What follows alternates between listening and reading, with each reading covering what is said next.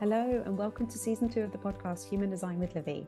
Each week I sit down with incredible guests who candidly share about their journeys of growing their personal brands online.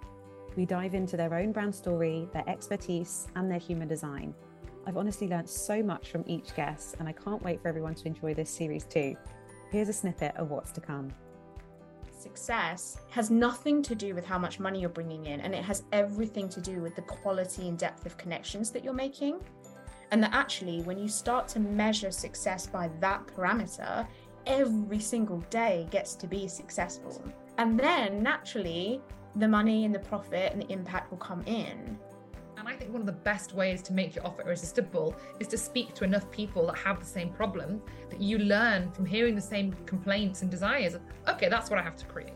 A very, very important part of my brand is actually ease, which felt and feels still like a real challenge, because it's having to undo this kind of impulse to keep on doing, not, not working like an animal, but just actually really taking the time to be where I'm at.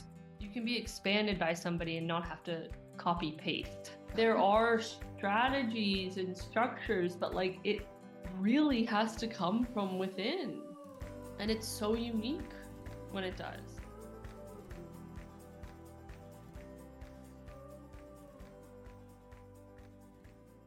Hello and welcome to the first episode of season two of Human Design with Livy. In this episode I speak with Hinali, also known as Sacred Weaver on Instagram. She is a four six emotional manifestor, a money healing and business coach for women of color entrepreneurs. In the episode, we talk about Hinali's defining moments in becoming a successful money and business coach, how she felt when she discovered that she was a manifestor, the power of community and storytelling in growing her personal brand, which were dominant themes of the conversation, knowing Hinali is a fourth line in human design, and she has the eleven fifty-six channel of curiosity. We dive into the wounded money archetypes, the importance of nervous system healing in receiving and holding money, and healing ancestral wounds. I think this episode is going to be a firm favorite of the season, and I'd love to hear what you think. Enjoy listening. Welcome to the podcast. So good to have you, Hinali. I'm so pleased we you've got a chance to speak. Um, do you want to introduce yourself to the listeners, um, who you are, what your human design is, and um, what you do? Yeah, amazing. So I'm so happy to be here. Thank you so much for inviting me on. So I am Hinali, also known as Sacred Weaver online, and I am an emotional four six manifestor. And um, I am a money healing and business coach for women of colour entrepreneurs specifically. Um, and my work really follows two pathways. I have one pathway that's really about sacred receptivity and money healing. And this is really guiding women of color to orient away from like scarcity mindset thinking, and to kind of unlearn patterns of like internalized toxic capitalism and colonialism, and to move closer and closer towards the wealth philosophies that are more aligned with like Indigenous peoples and kind of our ancient lineages, right? And that are really kind of benefiting our people, our planet, our bodies. So that's really one pathway. And then the other one is legacy articulation. So this is where I really guide my clients through a process of refining their branding, their offerings, their messaging, so that they can really just shine as an authentic, recognizable voice in their industries. So that's the work I do. Oh my gosh, amazing. I think so much to unpack. So um, incredible, incredible. So do you want to just share with us how it all started, and some yeah, perhaps three three key moments or defining moments from where you were to where you are now? Yeah, and yeah, I think this is such a great question. And honestly, Livy, that the first moment that that really comes to mind is um, finding out my human design, to be honest. And like, so I'll just tell the story of this because it's great. Um, so I was listening to a podcast, I think it was with Kagi, and you were on there and you were speaking about human design. And it was the first time I'd heard about human design. Um, and I heard you go through all the different energy types, and I thought I really need to go online and look at what mine is. And it was a bit like that that moment, you know, like Harry Potter, where he wears the sorting hat and he's like, not Slytherin. And I was like, not manifestor, not manifestor. And I click the button, you know, to bring up my design. And lo and behold, it says manifestor, right? I was in such a state of denial around it. I just couldn't. I checked my birth date a million times. You know, I just, I was so like just shocked and almost disgusted. And I didn't even understand human design at that point. But I saw that I was a manifestor, and I saw that my gates were the gates of doubt and confusion. And at that point, I just thought, I am screwed. Um, but but really, it it did turn out to be a defining moment, because that was the point where I reached out to you and we started to work together. Um, and it kind of led me on this journey of being like, if I want to help people, if I want to serve people, I need to come to a place of awareness and acceptance of myself.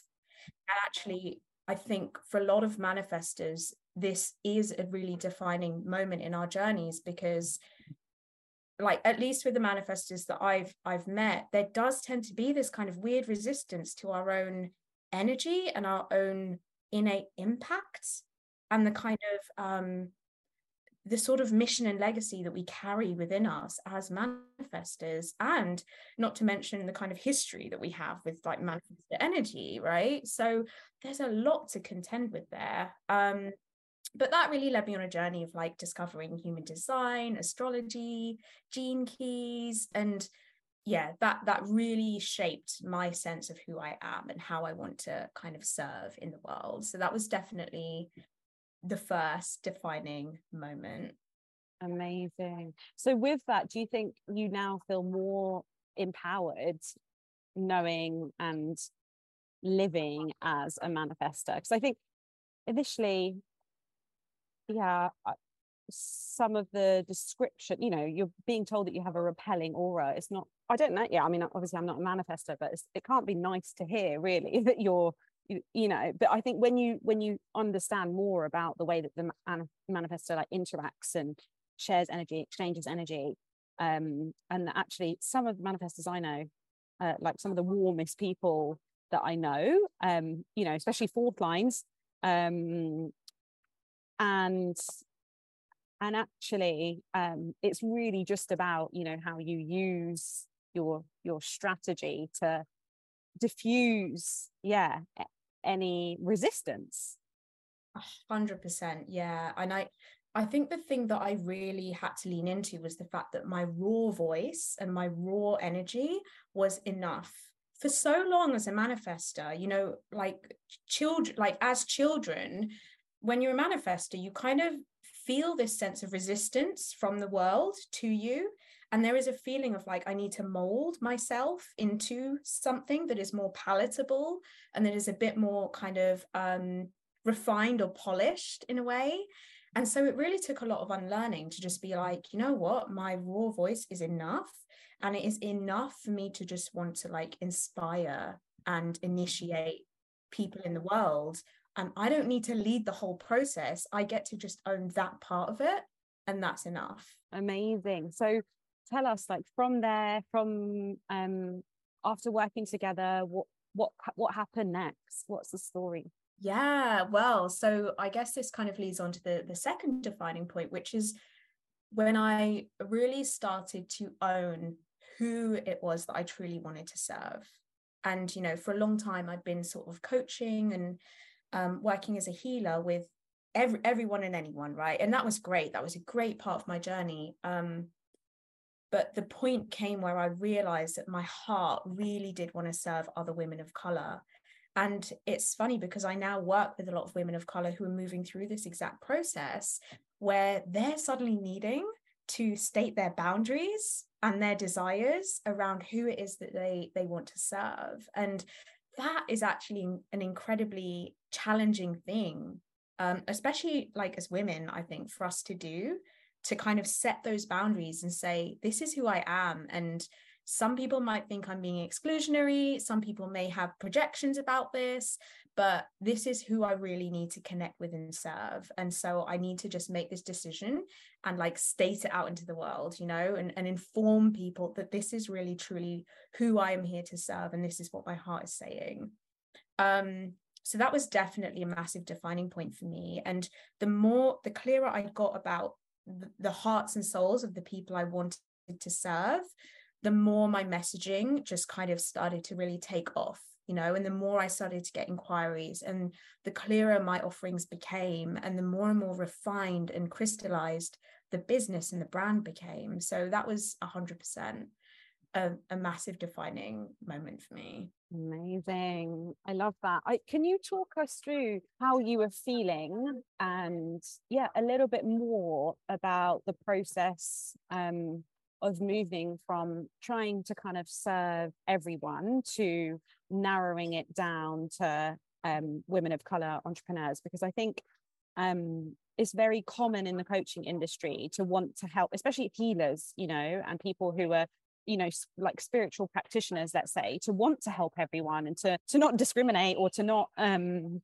yeah I find that journey of becoming more refined and and getting more clear can sometimes be very can be difficult and can bring up a lot of of, of stuff when when you try to do that. Yet also we see the benefit of doing it and what can happen, you know, just as you're an example for, when you do get clearer Um, and yeah, a little bit more boundaried. I like, I love the use of that word there. Um, and yeah, let, let's just explore that a little bit, because I think it's it's an important piece of um, defining your message and and being able to serve people well, you know, um, and help them get the results that they desire. So yeah, let's let's talk about that. And from, yeah, I'd love to hear from your perspective, what sort of journey you went on there. Yeah, one hundred percent. And, um, you know, I think it's, a lot of coaches do talk about this, don't they? And they say, oh, you know, get clear on your ideal client, blah, blah, blah. And, you know, the thing that I really found was that I needed to look at who it was that I was speaking to emotionally and psychologically, and to really understand what situations I wanted to be speaking to. And all of that had to come from a place of my own lived experience. Like it, it had to come from a place of like, I've been there and I know what that feels like. And I, I have those imprints living in my body, and I, I'm able to guide from a place of kind of um, lived experience, right? In a sense. Um, And, you know, I think that is what makes it so challenging sometimes, Livy. Um, and it's definitely something I see with a lot of women of colour in particular, especially women of colour who live in the diaspora. So who are living in, say, the U K or in America or countries that their ancestors weren't originally from, is that there's so much reckoning to do in terms of our own emotional and psychological um, experiences. And and really getting to this place of like, okay, I'm here and now I'm needing to kind of go through this like, e- like exercise almost of looking at all, like all the versions of me that came before this, because all of those versions are going to be the people that I need to speak to. Right. And so actually there was so much like excavating to do in terms of my own emotional and psychological landscape, because that was what I needed to be speaking to. And it was so much less about like, oh, you know, I'm speaking to Jenny who works in, you know, blah, blah, blah. And it was a lot, a lot less about that and more about like, okay, but where are they at in life right now? And like, what is their experience of life right now? And what are the specific challenges that they are coming up against over and over again? Where are their frustrations? Where are their dreams? Where are their aspirations? And that took a huge amount of kind of inner digging, right? And necessarily that's going to bring up a lot of stickiness, a lot of shadows, a lot of stuff that you need to move through for yourself. Yeah. And um, what did you, what was your sort of process? Did you kind of almost go back and create a timeline, or um, give us an insight on on that? Yeah, well, so for me, a really powerful tool yeah. has been storytelling. And so So I started creating content that was really just about me sharing my story and like sharing almost snapshots of different Lovely. versions of me, um, sharing snapshots of my ancestral history, of my mum. And that was the stuff that, re- I mean, I can honestly say like that, those pieces of content are the ones that bring me in inquiries mm. consistently. You know, I consistently have women of color just coming out of the blue, like reading a story about my mum and her fear of poverty, and then messaging me to to want to work together. And it's the it's the power mm. of storytelling that that really allowed me to begin to kind of like unfold some of this stuff, and in a way that was going to be touching the hearts yeah. of like other people, without me necessarily needing to like sterilize it or turn it into this like, you know, um, like three-step process or something. Like it was so much more organic yeah. um and it needed to be, in order for me to get to a place where I could begin to understand like, okay, how do I actually now begin to like implement some strategy and some some structure into this. Yes, amazing, because you have that channel of storytelling in your in your design, right? So yeah, that's an in, interesting. That's true. I didn't realize that until just now, but yeah, that makes so much sense. yeah yeah you know, that kind of wandering sort of curiosity and um yeah like lived experiences, sharing um and helping us see, you know, lessons of the past and what's worked and what's not worked, and you know what you've been through. And yeah, I remember even when we were working together previously, how you brought your um the situations that you were finding yourself in, like I think you were living with your parents at the time still, right? Yeah, and that completely shifted, and like, we, we were working through, I remember, yeah, all sorts of, I was always amazed at yeah what you brought and how you were able to kind of um yeah alchemize what you were sort of working through. And um just yeah it feels like your life shifted so so much since then. um yeah yeah and I feel like it's so much that, isn't it, Livy? Like we have we dealt with a certain kind of s- set of cards, and it's what we make we what we make of it, what we do with those cards, how we then choose to share that with the world, and how we choose to look at it through the lens of like inspiration, right? And And that is how we build legacy. That is how we actually come to a place of, of creating a business that inspires others. Yes, amazing. Great. So we, you got to the point where you were refining your messaging, your, you know, um, using storytelling, and you, uh, yeah, obviously did some work on um, strategy, I guess, for, for the brand. Um, and so, yeah, take us to the to the next sort of moment and where you are now. Yes, and you know, I think the the next moment is really more of like an evolution, and I guess everything in our business and branding is an evolution, but this one is really like realizing that your business is a separate entity, and that actually every time you make a piece of content, every time you bring a new offering in, every time you do anything to do with your business, you're actually like creating more of a relationship with your business, right? Like you're forging a relationship with that business, and you're starting to have more conversations with it. And I think um, coming to this realization that my business may actually desire something very different to what my original impulse would have been was like a really important thing to come to. And like, as a manifestor, like this is, this is something I really like believe is so important for manifestors to um, reflect upon, is that, you know, for a long time, like in our childhood and growing up, we've experienced this feeling of like isolation, right? Like with our auras, we feel that we're cut off from the world a bit, kind of very used to our aloneness and solitude. And what I came to realize with my business was that it wanted to be in community. And it really wanted to be connecting to people. It wanted to be this almost central hub of like creating conversations and community and connections. And so I really needed to like just be like, you know what, as much as it's part of my impulse and like instinct to like withdraw and to kind of step away and like be behind this wall, my business wants something very different from me, actually. And so I need to like lean into that and start to do those things that feel that bring up some resistance for me, but it's what my business needs to thrive as the garden that it is, right? And um and so that that kind of next defining point was really re- realizing and orienting to this idea that success has nothing to do with how much money you're bringing in, and it has everything to do with the quality and depth of connections that you're making.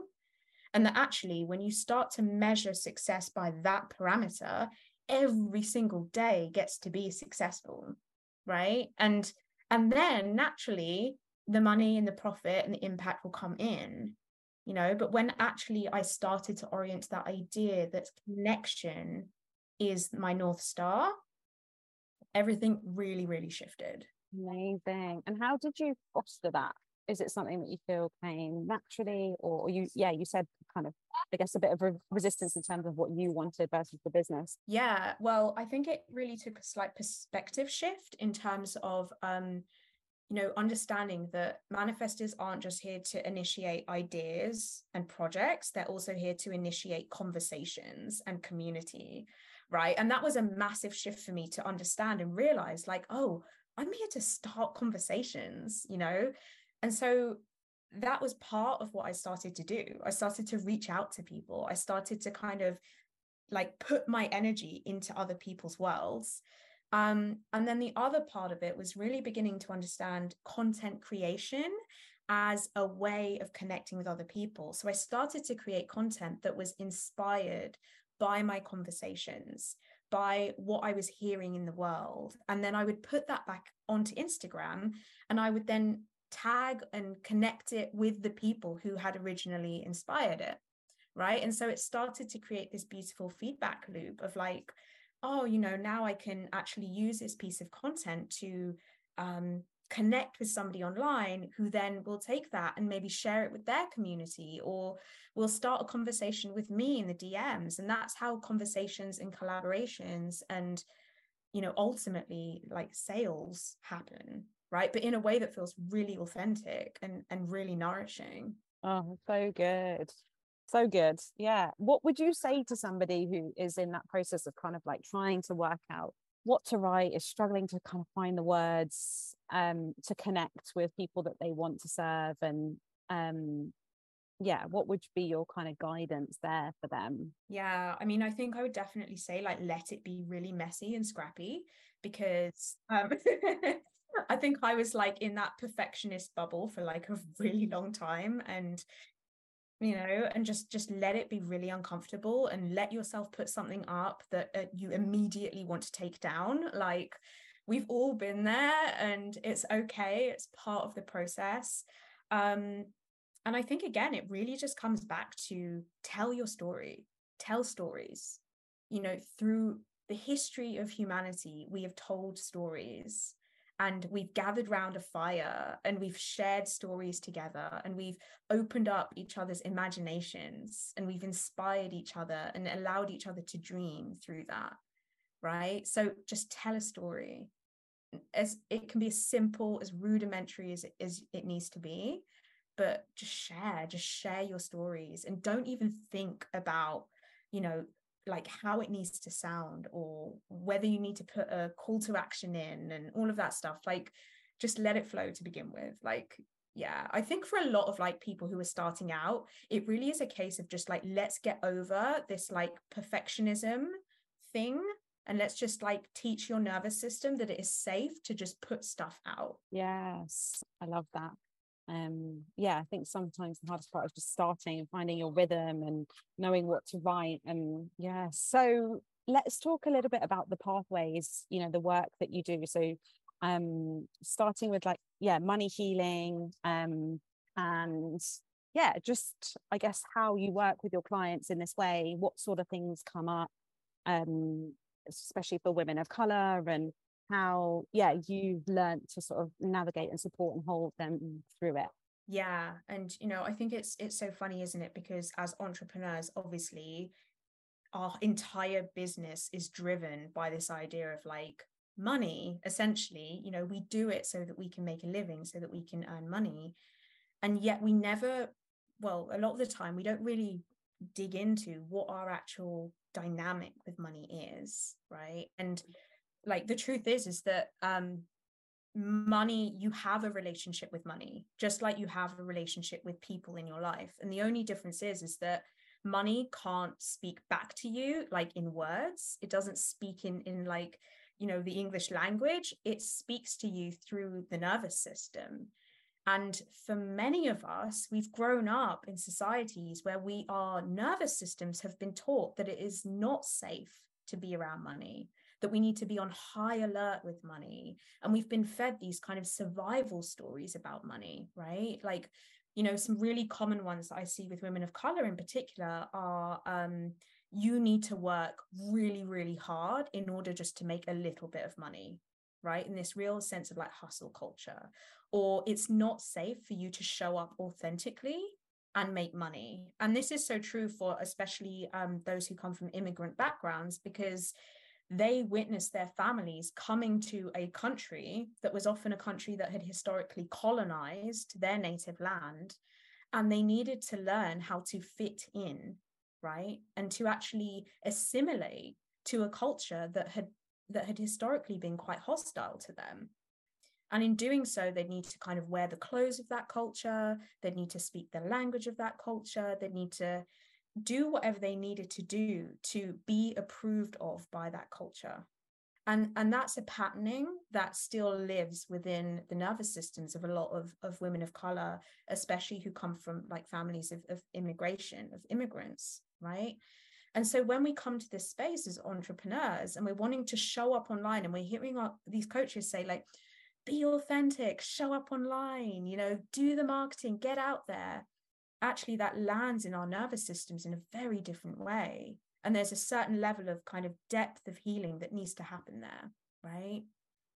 Um, and, you know, I mean, our relationship with money is, is also deeply ancestral, right? Our ancestors had different relationships with money too. And f- again, for a lot of women of color, that looks like a history of colonialism, of slavery, of exploitation, of being stolen from, right? And a pattern that I see a lot with women of color is, is they have this kind of urge to give away their money, right? Whether it's to their family, or whether it's kind of impulsive spending, they have this urge to kind of like throw their money back out, like almost vomit it back out, because it doesn't feel safe. It doesn't feel safe to hold something when our nervous system learned that being in proximity to money also meant being in proximity to things like colonialism and slavery and exploitation, right? And so, you know, it, it goes really, really deep. And actually, so much of this work is about going into our bodies and really listening to our bodies around how how it is sitting with money, how it is meeting money, and beginning to actually rewire some of that stuff and unlearn some of that stuff and learn how to kind of be in proximity to money, right? Prime example, right? I'm talking to you. I have like a pile of cash sitting on my desk. And I do this because when I first started doing this work, I had no idea until I took out a twenty pound note and I put it on my table and I felt into my body, and my body was on high alert. It felt so unsafe being in the same room as money, so unsafe. It wanted to run away. It just felt like this thing was like threatening, like it was like a predator, right? And so actually really leaning into that process of like, okay, like, can I sit with the money? Can I stay with it? Can I really begin to like reshape this relationship? And in doing so, heal all of the kind of ancestral woundings that that have come along with it. Amazing. So um, actually a lot of, I'm assuming that a lot of the work that you do with clients is about rewiring or, or you know, or tending to the nervous system. Yes, yes, one hundred percent. And you know, another really important part of that is surrounds like hustle culture. And, you know, I think this is something all entrepreneurs can relate to, right? We, we begin a business so that we can kind of be free and, um, you know, be the boss of our own lives. And we end up kind of falling into this pattern of being an employee again, um, to ourselves. And And that's internalized capitalism that we've all learned, you know, to some extent. Um, and so, so much of money healing is also about learning how to rest, how to pause, how to um, move through cycles where we actually honor um, space so that we can actually allow for like creativity to come in. Um, and the truth is, like, our brains do not have the capacity to do courageous things without rest, right? And as an entrepreneur, we need to be courageous and we need to be creative. Um, so yeah, the, the money healing work is, is really all about nervous system rewiring, nervous system healing, um, and feeling safe enough to, to actually just like consciously shape our days in a way that's going to nourish our bodies as well as our planet and other people. Yeah, so so true, isn't it? Yeah, learning to work through that conditioning of what we've been taught equals success or money, or, you know, having to really repaint that picture. And um it's quite courageous to to to do that, yeah, to choose to do that. So um two questions I have. The first is, um, what is your relationship now kind of like with your parents and, and grandparents, if they're still around? And uh, do, do they see, how do they interpret the work that you do, or what's their reaction to it? And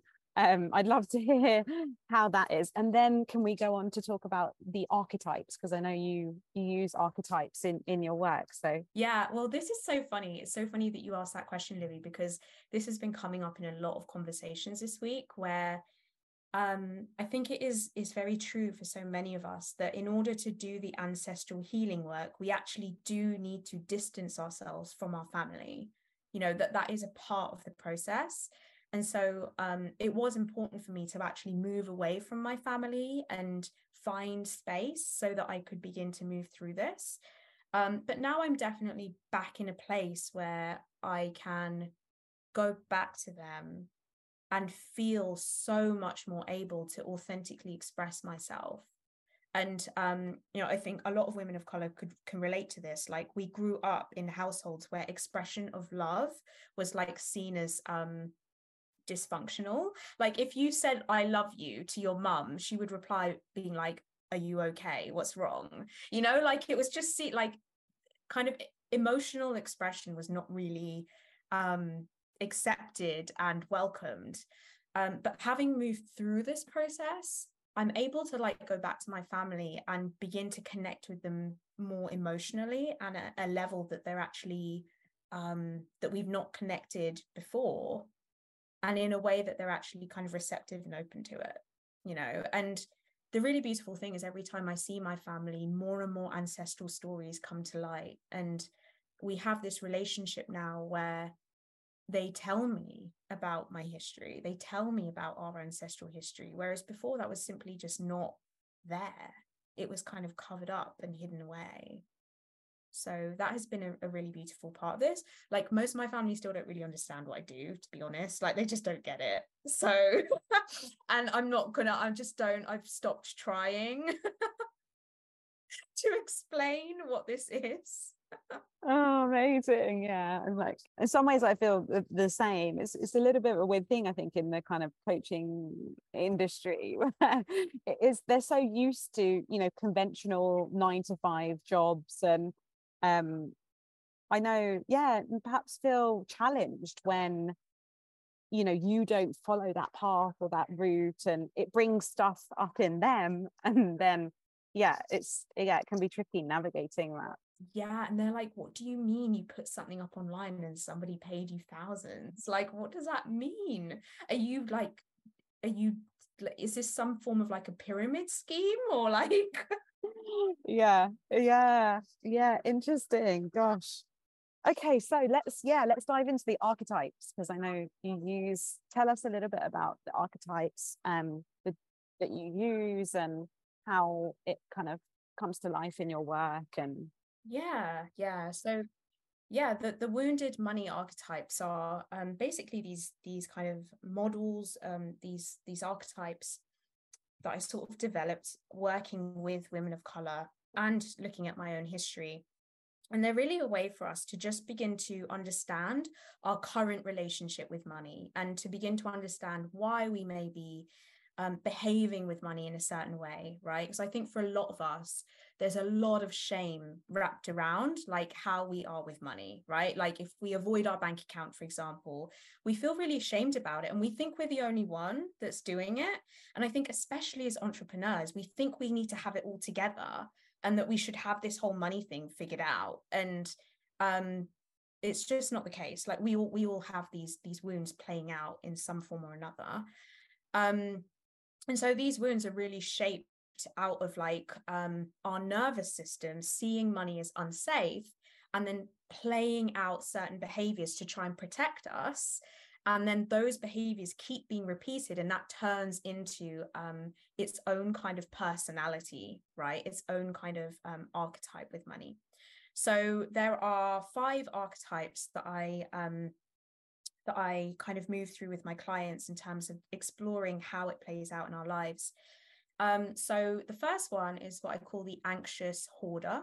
So this is an archetype where we we have a relationship with money that's very anxiously attached, right? We need to hold on to it and we need to grab onto it and not let it go because it feels really unsafe to let go of our money.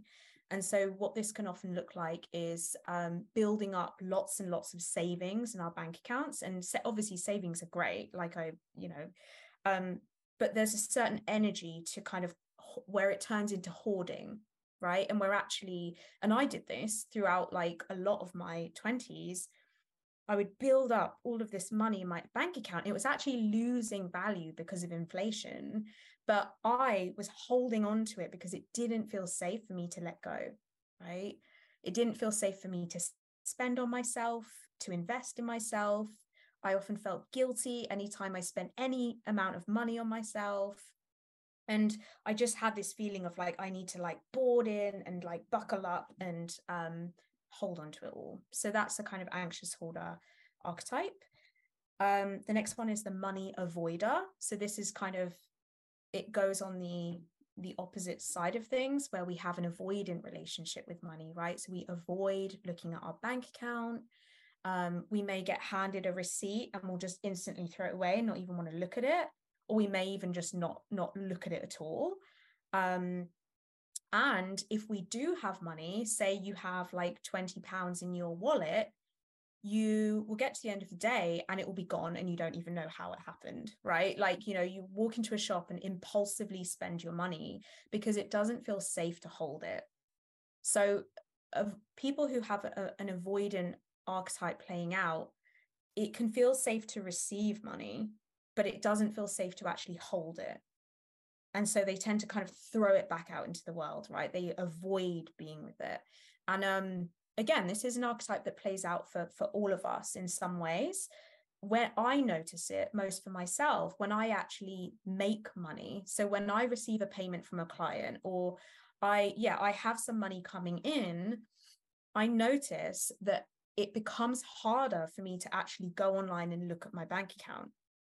Which is a strange thing because you'd think if you knew that money was coming in that you'd feel safer with it, but actually it's because what we're really needing to tend to is how safe we feel to hold the money, not receive it.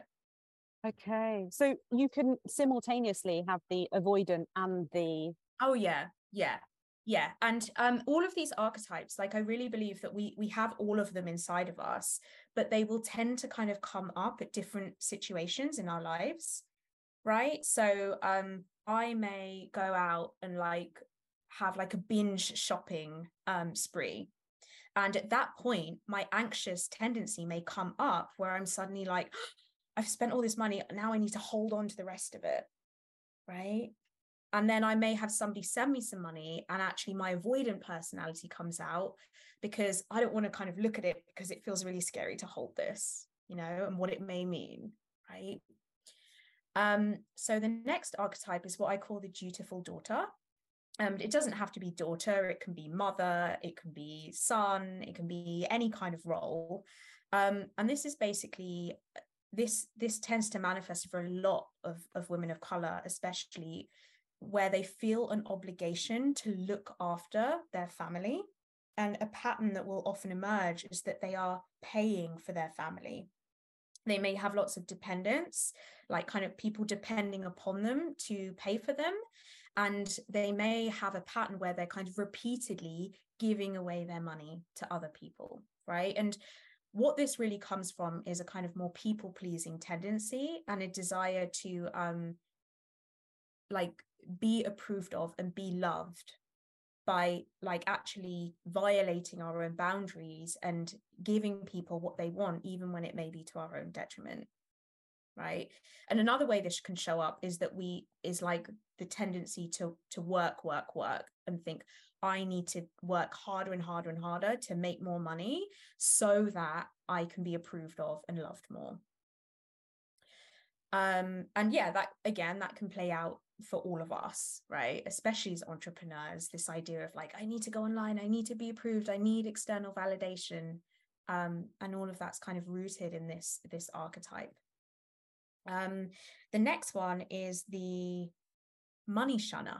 So the money shunner is one that I see very commonly in healers, especially, and those who come from the spiritual world and spiritual backgrounds, where we may have imbibed this story that um, money is not spiritual and that actually we should be giving away our services for free, and actually asking for money and charging um, means that you're greedy and that you're a bad person, right? And so the patterns that play out with this, undercharging, giving away things for free, um, often talking badly about money or talking badly about people who have money, um, saying, you know, rich people are evil. And, and those are all narratives that many of us grew up with, right? And they're also narratives that we see a lot in the media. Like if you, if you think about all the films about rich people, like how many of those rich people were pos- like portrayed in a positive way, right? And, you know, I really believe like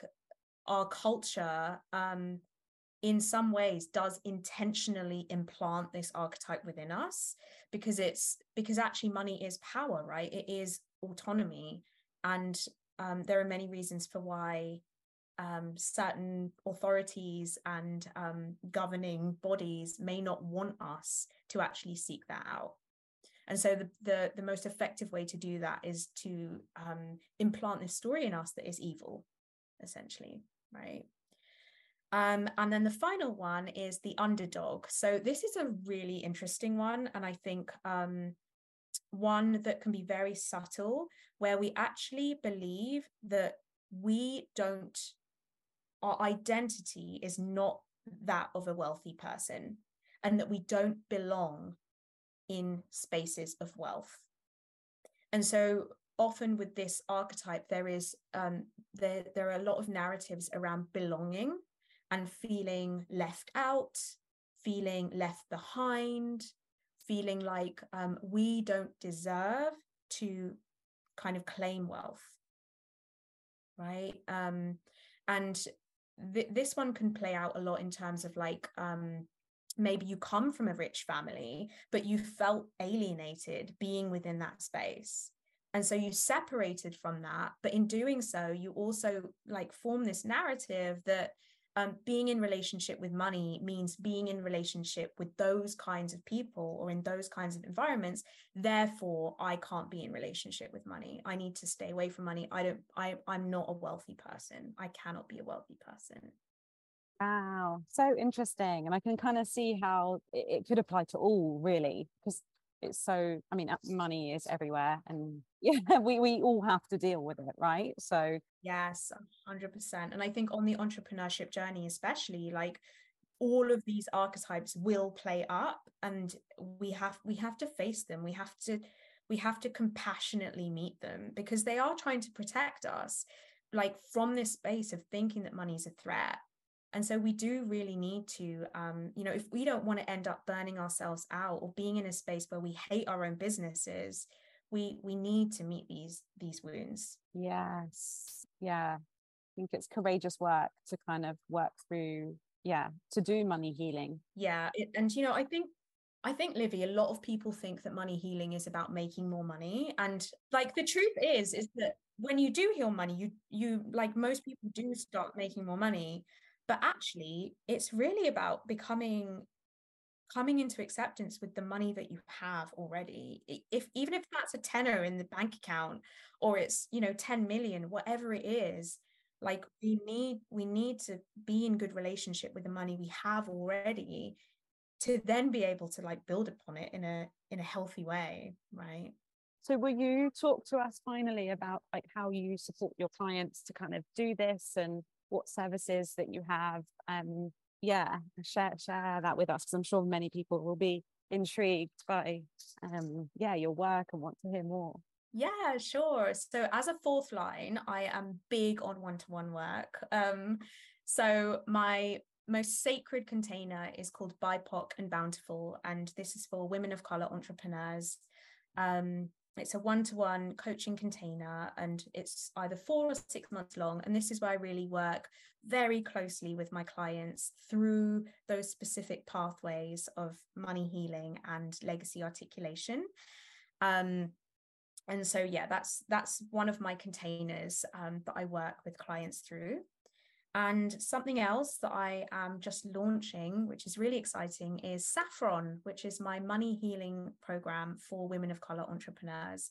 And so this is really for one, women of color who are ready to step into a more peaceful and prosperous paradigm with money, and to allow their relationship with money to finally benefit their business rather than being at odds with it. Wow, sounds incredible. And so is it for any stage of entrepreneurship? Is it um all types of entrepreneurs? Yeah. Yeah, so it's an eight week um long program, um and it is for any women of color who are, are at any stage of their business, um because the truth is, like, we can start doing the money healing work at any point, right? Like whether you are literally just starting out or you've been in, you've got a seven figure business going, like we all need the money healing work. And, and so everyone is welcome within that space. And we, we kind of take it from there. Incredible. Wow. Um, I've no doubt that they will be an absolute success, as they sound, yeah, so good and so needed. Um, so yeah, thank you so much for coming on and sharing all of your wisdom with us. Thank you, Livy. It's been such a joy. I just, it makes my manifestor heart so happy to be able to just speak. Yeah, and you do it so, yeah, so well, articulate so well. And yeah, it's lovely to chat to you for hours, I'm sure. And I'm sure, yeah, maybe we'll do a part two in the next series. Um, oh my goodness, I would love that so much. Yeah, that would be amazing. So, yeah, tell me, is your handle and yeah yeah yeah so if anyone would like to connect more, um even it's just if it's just to speak about money or to work with me, uh, my Instagram handle is at sacred dot weaver, and that's the best place to to find me.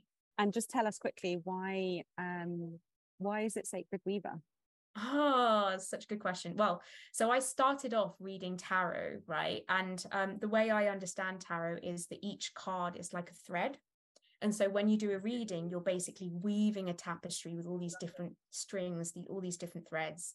Um, so that's really or- originally where the name came from, but actually it's kind of evolved in terms of the nervous system healing work and understanding that our nervous systems are all these different kind of tapestries laid up upon each other. And so when we um, when we learn how to kind of pull one string away, we actually allow whole patternings and woundings to come apart, um, whole conditionings to come apart just from pulling at one string. Um, and so that's kind of really where the name has has evolved as well. Amazing. I love that. I love that. And just so actually, finally, um, I asked all of my guests, what are really just quick fire um two or three things that you would say to anyone who's trying to build a personal brand online as a coach, as a healer, um as a mentor? What would be your guidance? um my my guidance would be orient to community. Start start connecting, start having conversations. Understand that the more and more connections you make, the more and more abundance and wealth you will bring to your business, regardless of where you're at in at, in your business. That's such a fourth line thing, isn't it? It really is. Build your community, connect with people. Yeah, I love it. Yeah, definitely. I mean, it's such what people say. It's like, it's not who you know, it's what you know. Yeah. Collaboration as well. The power of collaboration. Oh my goodness. Yes. Amazing. Brilliant. Okay. Thank you so, so, so much. We will, I'm sure we'll be in touch. I really appreciate your time today and yeah, sharing, sharing with us. So it's been a pleasure. Thank you so much, Livy.